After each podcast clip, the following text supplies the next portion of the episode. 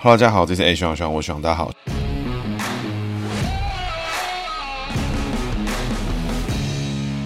Hello，大家好，这是 A 徐朗徐朗，我徐朗，大家好，徐朗又回来了。今天呢，要讲的是萧万长。那为什么会讲萧万长呢？因为他应该是我们台湾目前民主化以来唯一一个我们还没有讲到的副总统。那最近副总统的话题哦，其实在台湾政坛还有的公共议题上，其实是蛮红的啦。那为什么呢？因为首先第一个是我们的这个松山新义区的落跑议员王鸿薇，在当了立法委员之后，他最近开了个议题，说要删掉卸任副总统的礼遇啊，什么总统礼遇等等的。那目标呢，应该就是要来恶搞陈建仁。那其实基本上，我觉得陈建仁是没差啦。但是呢，前面还有没非常多位总统、副总统正在领卸任礼遇，比如说我们的马英九啦、连战啦、这个萧万长啦、吴敦义啦，还有吕秀莲啊，其实都还在领卸任的礼遇。当然，他们有修法啊，跟自我限缩的状况，所以其实目前领最多的应该会是这个马总统、马英九跟这个萧万长跟吴敦义啊。萧万长跟吴敦义分别只当了四年，所以他们可能任期又少一点。因为我记得没错的话，卸任元首的礼遇是当几年就领几年，类似像这样。当然，在节目正式开始前呢，我们还是跟大家做个友善宣导。那这是第一个呢，我们节目呢正在规划春酒的活动啊，所以其实鼓励呢有听众其实陆陆续续听到上一集都有来加我的这个 Instagram 私讯我的人也有，那主动报名的也有，那我们鼓励呢更多人来报名。那我们时间呢目前定在大概会是在三月初附近的时候了，那希望到时候选在一个周末，大家可以快乐的聚餐啊，学长请客。那要报名呢其实蛮简单的，就过来加我的 Instagram 之后私讯跟我聊天，我大概聊一聊都会知道你对我节目的理解在什么地方。这个理解越多的，听得越认真的，哎呀，这个被邀请的几率就越高了。那如果可能名额上面排不进来的话，可能比较委屈一点，可能要明年再见。第二点呢，就是其实最近政坛上面有陆陆续续有很多的新闻啊，显示说就是这一两个月呢，分别是蓝营开始执政的县市呢，开始都出现了一些这种比较恶搞的这种执政的状态。那其实任何的选民啊，在民主社会基本上受到这种比较恶搞的执政状态，都是不不不能被接受的啦。我觉得不管是哪个政党都一样。所以我觉得，虽然说大家一定也知道我的立场，就是我一定是痛干国民党跟民众党一顿的。那但我。的想法是说，其实他们也才刚接棒，可能才几个月而已。那我觉得可能都还没上手。那我觉得他们毕竟过去的执政经验可能也相对少。那可能靠着一些这种过去的文官啊什么的，可以撑住场面。但是呢，我觉得才刚上任没多久，那过多的去 push 跟去嘲讽当地的选民，我觉得帮助不大。那当然了，如果我觉得你你要去 target 的是说，比如说像是这个台中的卢秀燕啦，这个台南的黄伟哲啦，高雄陈其迈啦，新北的侯友宜啦，我觉得这还可以。为什么？因为他们是连任的，他们。不是新上任，那新上任的人呢？其实上任还不到两个月，中间还卡个过年，卡个跨年，基本上他们什么事情都还没办法做。那我觉得这个现在就开始去挑战哦，我觉得有点太快，给他们一点时间，说不定呢，时间长了会证明他们真的就是个白痴，或者是其实他们也有意想不到的功能，其实是你没看到。那我觉得需要一点时间。那这么快的开始这个是嘲讽了，我觉得对大家不是太有帮助。那接着呢，我们就来解今天的萧万长哦。那萧万长呢，他其实是一一月三号出生哈，那他是在一九三九年一月三号出生，所以他其实是民国二十八年一月三号。出生，但是因为这一月三号呢，肯定是农历的尾巴了，所以我们其实要看的话呢，它是属老虎的。那民国二十七年属老虎，也就是所谓的戊寅年属老虎。那是戊寅年的老虎的话，这万长这名字就有趣了。怎么说呢？首先从人机位开始解读，万万长的万字呢是草头啊，中间有个田，底下有一个趴脚的意思。那这个草头呢就是草原的意思啊。那一般来讲，我们叫虎落平阳被犬欺哈。那这个田字呢产五谷，那老虎呢吃肉不吃五谷，趴脚呢老虎趴脚成病猫，所以这个万字。这个字呢，其实带给萧万长，我觉得是一个痛苦的一个感受。怎么说呢？因为萧万长的这个人机位呢，虎落平阳被犬欺，走一个上克格局，虎吃五谷不得食一样走上克格局，虎趴脚走上克下生之格。所以基本上呢，萧万长的万字呢，在他人机位里面走了很多重的上克格局，基本上就是一个在人际上面是苦手的人。他对于想要去在人际上面得到一个这个很好的成果啊，或者想要怎么呈现他的外在形象啊，怎么跟朋友互动，其实他是一个相当纤细敏感的人。那往好。处想呢，如果他就是一个追求圆满、追求让每个人都满意的人，那这种人呢，在一般的公司里面，可能我觉得相处起来就还好。但如果你是政坛上面的话，你要让每个人都圆满，那我觉得这个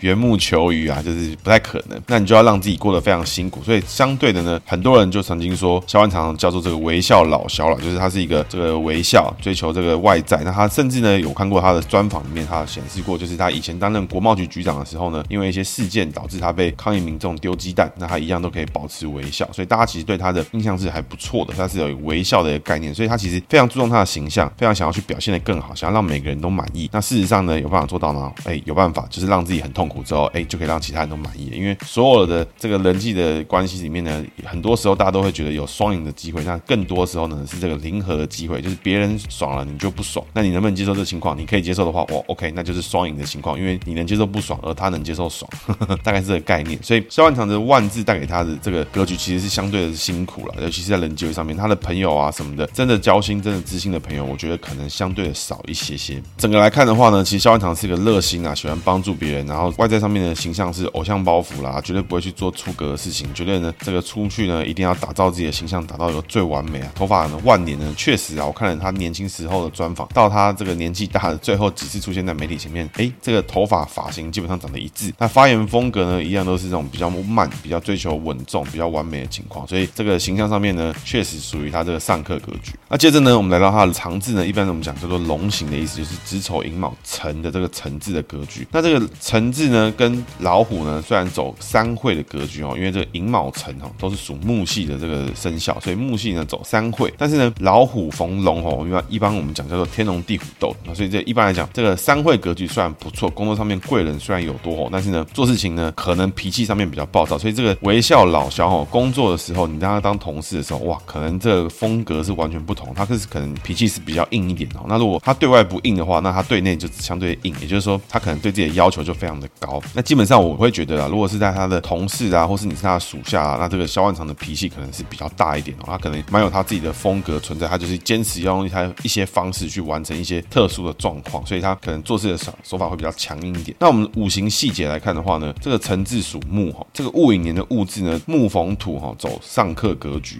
所以他做事情呢一样走细心谨慎，那但是呢又藏天龙地虎斗，做事情呢又坚持，所以萧万长这个人呢，肯定呢对于对下呢，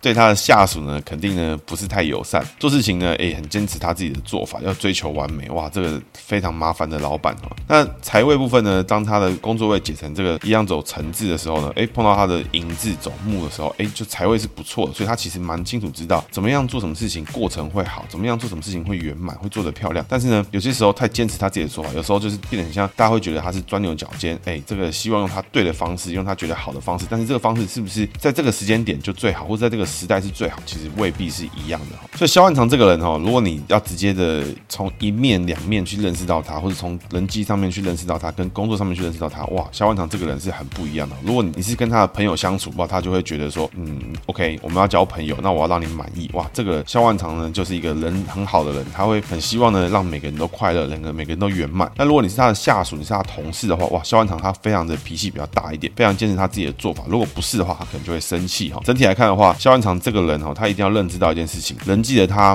不是他，工作上的他也不是他，而是认清楚人际是人际，工作是工作的他，才真的是萧万长。那如果在年轻的时期没办法分清楚人际是人际，工作是工作的话，那萧万长就很有可能把上课的格局带到工作上面去跟同事互对，但是呢，在工作上的逻辑上面跟理念上面又不没办法相对应的时候，这时候就会带给自己惨痛的后果。相对的呢，如果他在工作上面的这个强势带到人际上面的话，哇，他就会让自己过得更痛苦。所以认清自己的人际，认清自己工作的老萧哦，才是真正的微笑老萧了。那这边呢，冷不防插播叶配哈，如果呢想要了解到自己的人际工作的话呢，欢迎呢私讯找我这个安排付费咨询哦，那欢迎私讯谈，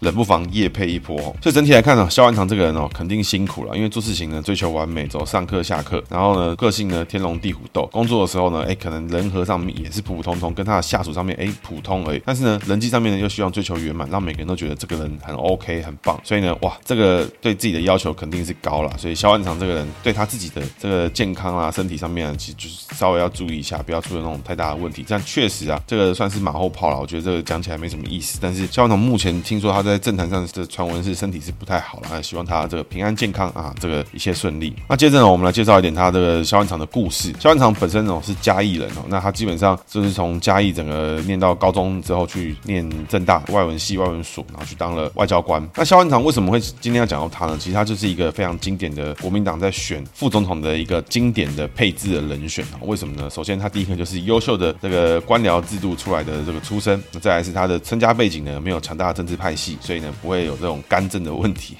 然后呢，他又在南部出生，所以他有当过南部的立委。等一下我们会提到。那他再来是对外发言的时候不强势。那所以对比到这国民党长期都是北部为主的这种情况呢，所以萧万长就是经典完美的副总统人选。那历史上呢，萧万长曾经选过两次副总统，第一次是两千年的时候呢，连战加萧万长选了一次啊，那次是连战、宋楚瑜跟陈水扁沙卡都啊，最后陈水扁莫名其妙获胜。那第二次当选副总统的时候呢，就是两千零八年马英九配萧万长。我们先把他的简历讲完哦。萧万长呢，在这个政大外交所毕业之后呢，他之后就去做了蛮多事情的，他基本上去做了这个驻吉隆坡的领事馆的副领事，那也去做过了这个，后来呢就升任了领事，一直到一九七二年之后，哎，他到外交部当亚太司的科长，后来转任国贸局的组长、副组长、组长、副局长、局长，他其实升得非常快。然后之后一九九八年到九零年的时候，当了国民党的中央委员。那之后呢，哇，官路直线上升哦，一九八八年、一九八九年到行政院经济建设委员会的副主委，那之后呢，又到了国民党的中央委员会组织工作会主任。那一九九零年到经济部部长，那一九九三年的时候政务委员，那一九九三年的时候呢，当了国民党中常委，当了七年。那一九九四年的时候呢，当了行政院政务委员兼陆委会主委。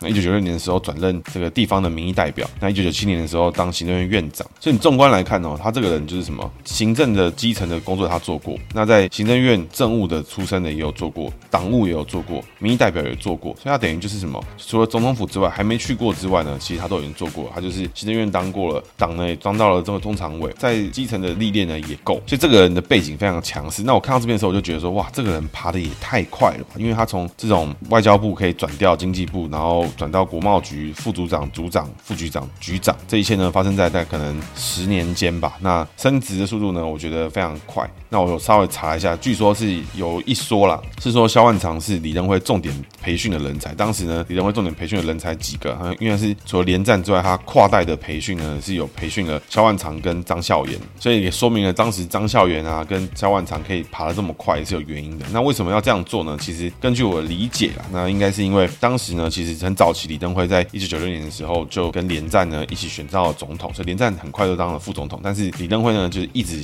觉得说，哎、连战呢也说话怪怪，所以他希望呢跨代人去培养不同的人才，然后去巩固自己的势力。那基本上呢，也是希望说，就是本土派不要一一个派系独大，所以他就培养了很多不同的人。所以他那个时候，其实在未来某一天，我们一定做到李登辉这一集，因为他真的太精彩，他的操作呢都是这个神之操作。他也让连战跟萧万长呢，其实中间是有一点隔阂。为什么呢？因为连战在当副总统的时候呢，其实呢。他就让萧万长去当了行政院院长，而不是说让连战去指派，而是或是让连战去兼任行政院院长这个事情，那也就会让这个连战呢，在这四年间其实有点这个下放那种没什么职权的这个位置，而不像他连战过去他曾经当过行政院院长的这个情况。萧万长呢，在一九九七年当了行政院院长之后呢，他等于所有的历练几乎都已经齐全了，都完整了。那两千年呢，在李登辉卸任之后呢，他就正式呢让连战跟萧万长搭档出来选总统、副总统。那那时候呢，就碰到了萨卡都。那很快呢，这个连战呢，因为他还有一席之地，但是萧万长本身又没有家世背景的关系，他只有这种丰富的政务官经验，他很快呢就退出了这个政坛。扁政府时期啊，这八年间其实算是他苦闷的时间啊，他其实做了很多自己在做的事情，比如说什么中计社啦、国民党副主席啦、当教授啦，他自己他去开创了一个蛮大的一个东西哦，叫做两岸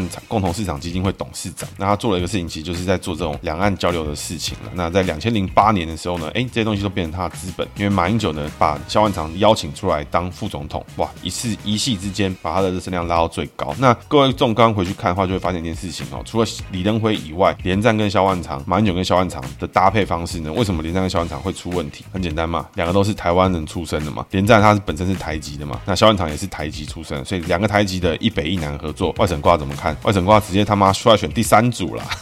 所以宋楚瑜就跑出来了，对不对？那为什么二两千零四年的时候连宋配没问题？因为两个都是北部的，那一个是台湾人，一个是外省人，哎，这两个是不是就出来选了？那有没有南部的背景？没有啊，就就倒了。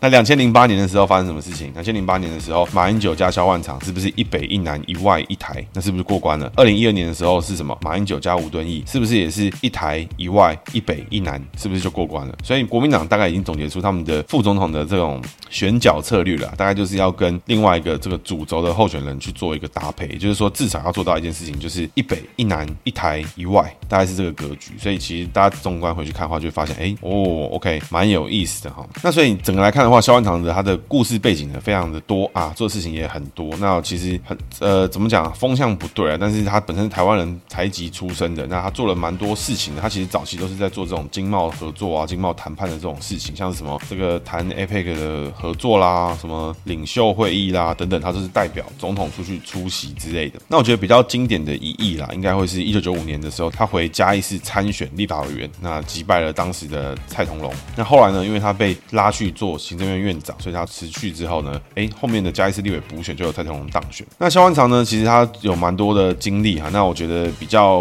刚好他比较倒霉的一个地方，跟大家分享，就是说在一九九八年行政院院长任内呢，哎，爆发金融风暴，有好几个上市柜公司成为地雷股了。那我觉得这种地雷股啊，掏空的事情，其实在国民党执政期间呢非常多。那在二次金改里面，其实有很多人有很多意见，但是二次金改里面很多人说，其实哎，后面大家在台湾就想看到这种掏空啊、地雷股的事情，就慢慢的变得比较少。当然呢，还是会有，呵 呵一定会有，这种永远都会有的，所以不用去期待。那今天为什么会特别讲到萧万长哦？其实是因为这个萧万长是个太经典、经典的副总统的人选，那他也是经典的这种国民党选出来的人哈。因为为什么呢？因为如果你去看的话，民进党呢其实一直都是我们这种叛逆的角色，因为每个政治人物都有他自己的个人的特色啊、特性。比如说陈水扁选了吕秀莲，陈彭明敏选了谢长廷，这些都不是一个安安静静在旁边就没事的，他们都想要有角色，想要有自己的做事情。所以蔡英文能够选到陈建仁，我觉得他这个选法很很国民党 style，但是确实选出了一个很棒的搭配，就是选出陈建仁这样的角色。而陈建仁现在也转任行政院院长的这个职责。那像蔡英文选到赖清德之后，哎，赖清德是有声量的人，他是有南部的背景的人，当然他也说他自己的想法。但是我觉得厉害的地方就是赖清德呢，在他当了副总统之后，大家有听我节目的话就知道，其实过去我对赖清德评价没有很高。但是呢，自从他当选了副总统之后，赖清德的声量，他立刻呢，赖清德有意的就压迫自己，让自己成为一个这种副总统的职责，他去做他该做的事情，是蔡英文跟他协调出来，谁该做什么事情，谁该负责什么事情，谁该什么时候被栽培，谁该什么时候出来露面收割一些政绩的时候，我觉得赖清德就做得很不错。所以我觉得，哎，整体来看，我还是没有那么喜欢他的态度了，因为我觉得这个太顺利了。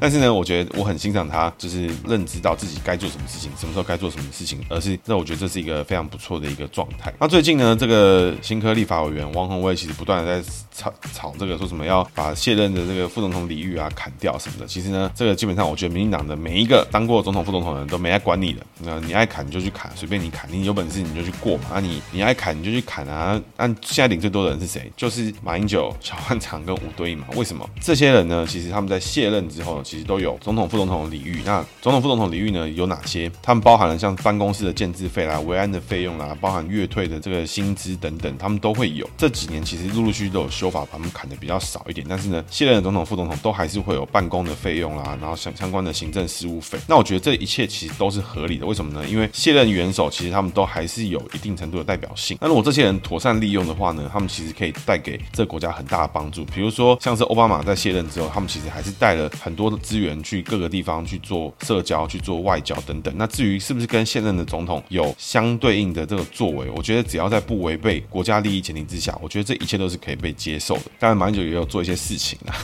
那我觉得这个事情就是大家见仁见智。那所以我是觉得这个李玉爱怎么砍，只要立法院说了算，我觉得不会有任何人有意见嘛。因为现在陈建仁也没资格讲话，陈建仁现在就是他是既得利益者之一。那他确实呢，陈建仁也已经放弃了他的卸任元首的这个礼遇，所以我觉得没有人会管你。那王鸿薇只是要博声量，跟自己的选民沟通，那他满意就好好了。那整体来看呢，基本上我觉得今年在我们上一集有节目有提到过哈，就是说这个今年的大戏呢，其实是什么？因为总统呢，民进党都选好了，那接下来呢就是选什么？就是选加分题，到底谁是副总统，谁是可以替总统加分的人选？民进党有这个议题，国民党有这个议题，民众党的一样有这个议题。大家可以按照已经比较继承策略的角度来看的话，就会发现就是民进党的话比较像是就是南北啊，一男一女啊这种可以搭配的、可以加分的这种方式去做。国民党的话明显还要多一个省级议题啊，因为过去呢确实哎。这个省级跟南北没乔好，就会有人出问题，就会有地方出问题。所以今年呢，看出是谁或是什么配，比如说你喊郭猪配，哇，这就偏少了南部，有没有？比如说你喊了什么这个侯配什么东西的，或是猪配什么东西的，哎，这时候就会少一个东西。那你看，像在二零二零年的时候，韩国瑜配张善政有没有一台一外？啊，可是韩国瑜本身是混种的，所以他是有台有外，本身就内涵在里面。那一南一北，但是呢，韩国瑜本身的势力，他在高雄市，我觉得也是莫名其妙打下来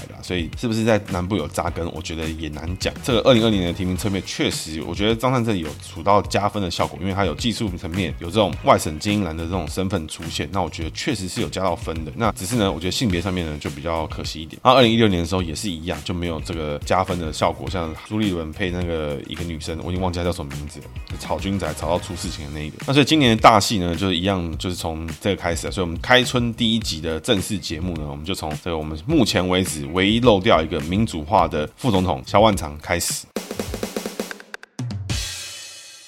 接下来呢是学长的姓名小技巧哈，今天要讲的是属虎逢趴脚。为什么属虎逢趴脚是不好的呢？大家去看哦，真的厉害的老虎哈，都是那种绝对在山里面啊，藏在树上啊，或藏在一些阴险的地方，冷不防出来，哎，就把你猎杀掉了。为什么呢？因为猫科动物呢是属于掠食者，他们是属于这个会狩猎的角色，他们会出去哇咬人啊，很恐怖啊。大家如果不知道的话，看猫就好了。所以猫呢，基本上藏在一些阴险的角落，然后冷不防去攻击一些人。那什么时候呢？你会觉得这个动物呢偏废，就是它可能溃。卡折手收的时候啊，哎，有没有就是特别可爱啊？可爱的不得了，那手都折起来了，这个相当的可爱，相当的这个无害啊。所以当一个老虎折手收的时候，哎，就是处于一个下身上课的格局，它会比较呈现一种比较累啊，比较辛苦啊，比较喜欢，你会觉得啊、这个好像挺可爱的。那具体呈现呢，就是说肖万长的内在个性呢，走一个上课下身之格，所以会有人觉得肖万长是个人很差的人嘛？会有人觉得肖万长是一个有个性强烈到一个会影响到别人的人嘛？你如果纵观各个。副总统的格局来看的话，哎，吴敦义，哎，吕秀莲，有没有赖清德、陈建仁？陈建仁我觉得有点像这种感觉，但是像萧万长这种这么完全无害的角色就比较少一点。属虎逢折手收，哈，逢趴脚的格局。那这个趴脚在哪里呢？我再说明一次，他在萧万长的万字底下那个胯下一个东西，那个斜斜那个就是趴脚的意思，就是说我们像是一只老虎啊在溃手收的那种感觉。那有这个格局的呢，如果你本身就是属老虎逢到折手收的格局，哈，你要记得一件事情，很多时候你会觉得你付出。了很多，你做的很多，你希望做的更好，做更美好，但是好像没有人看到，好像没有被注意到，你会觉得你做的这件事情是不是有有意义？但是一旦发生了这个情境的时候，你会想要做到更好。那我觉得真的你需要做的事情是说，你要告诉别人你做了什么事情，你告诉别人我做的这个事情，我希望被看到，我希望你可以肯定我。那很多时候你就是就是说讨拍的行为，其实你就会让你快乐，就刚很高兴。所以适当的呢，跟你的朋友或是跟你身边的同事说，你希望被看到，你希望被听到，那我你希望得到赞美，得到称赞。那很多时候你当然会觉得这种事情很羞耻嘛，你就觉得。哎，这种邀功的行为啊，我这不行啊，我这是偶像包袱，有没有？这就是上课下生之格出现。但是当有人称赞你的时候，你又高兴的不得了。所以我觉得，并不是在每个人都可以去当面的去跟所有人的去做这种邀功的行为。但是呢，当你处于亲密关系，你处于你有很亲密的同才的关系的时候，我觉得这些人跟你 close enough 的时候，你是可以跟他们去做这样的要求，或者是跟你的另一半做这样的要求。其实你就会觉得两个人相处起来，哎，其实挺快乐的。很多时候被称赞，你觉得很高兴，另一半也会知道说，哎，我这样做，其实你就很快乐。那我觉得很好啊，那我以后时不时我就这样做一下，你也很快乐，我也很快乐，大家都很好。所以认知到自己的格局，我觉得其实是很重要的一个情况。那相对的，如果你亲密的伙伴或者你亲密的同才另一半也好，当他是一个属虎逢趴脚的格局哈，那意思一样。我觉得你适时的要去称赞别人做的很好，因为属了虎逢趴脚的人，他一定很努力的付出，想要让别人看到自己，想要让你称赞他一些小小的心思啊，一种那种这个小巧思。哎，你称赞他就是他的小确幸，所以你为什么不做呢？所以我觉得，当你看到身边的很很亲密的人做这种这个老虎折手收的行为的时候，哎，我觉得适时的称赞他，我觉得会让大家过得更顺利。这整体来看呢，节目到了尾声，那我们就要跟大家分享，其实今年呢，政治大戏呢，从年初开始就慢慢的，哎，开始陆陆续续有些小花样、小把戏出来了。那我觉得这个友善讨论，我觉得民进党已经输得很惨了。那台派呢，其实有很多机会呢，随时会尿裤子。那全球情境呢，也越来越乱。为什么呢？因为像最近呢，美国射爆那个气球的事情，其实是蛮严肃的，因为他国飞行器啊，那个路过别人国家之后被射爆，然后明显呢还会在对方领海之间被打捞，所以我觉得还会有很多的议题会出现。那这个区域上面的动荡，我觉得还会有，甚至呢会影响到我们当地的这个政治的这种博弈啊，跟选举的情况，所以还会有更多的议题出现，还会有更多的事情出现。那副总统、副手出现呢，只是代表了一方面，这个政党、这个团体打算用什么样的方式来跟自己的人选去做互补。那我觉得这都是一个很不错的操作。其实副总统这个事情在很多地方啊，尤其在台湾，基本上他没有直接的职权，他都是属于一个备位元首的一个趋势。那在所有的一级的内阁里面呢，基本上他们都有自己的职务代理人啊，总统就是副总统代理啊，谁就是谁代理。但是副总统呢是唯一没有代理人，也就是说副总统如果过程中他刚好不慎呢，可能犯罪事实啊，或者什么一些因素啊，导致他可能必须要先卸任，那是不一定呢会补上副总统的。其他呢，基本上所有职务都要有人补上，那只有副总统比较可惜一点。那副总统呢，其实一直以来的职权，其实我觉得都有一点暧昧了。那很多时候像美国就会有一些特殊的职权的安排啊等等。那副总统呢，其实在台湾的选举里面就代表了某种程度上面是这个政党这个团体怎么选择呢？跟怎么样搭配呢？跟什么样的人愿意出来为这个政党去做背书，或是什么样的形象愿意替这个政党去做加分？我觉得都是代表了今年这整个选举，每个政党、每个政团、每个团体在用自己的方式告诉全世界，在这个亚太区域的潜在可能的战场啦，潜在我们应该还蛮蛮隐性的，可能还要几年了。这个战场之中呢，我们用什么方式，用什么形式去应对？我们这群选民最看好什么方式会是我们的态度？那大家怎么选呢？其实像我自己的立场是很鲜明的。那其实 其他人呢，我就不好说。那最后呢，就是跟大家呼吁一下，我的节目呢，因为已经破百集，那很感谢呢，其实每一个听众这么长久以来的陪伴，也有很多人私讯我，所以其实还想参加我们春酒活动的话，目前时间呢会定在三月中。那时间地点出来之后，我会再跟大家做分享。那我会直接去做邀请。但是呢，如果有兴趣的听众呢，欢迎私讯跟我聊天啊，聊一聊就知道，哎，你可能听过哪些节目，你可能按字排辈，你是不是老听众什么的。那当然，我们第一次举办可能会受限于座位的数量啊，所以鼓励呢跟我互动。那我也很喜欢听听众怎么样看我的节目，也会了解你们的想法。那以上呢是今天节目，谢谢大家，大家拜拜。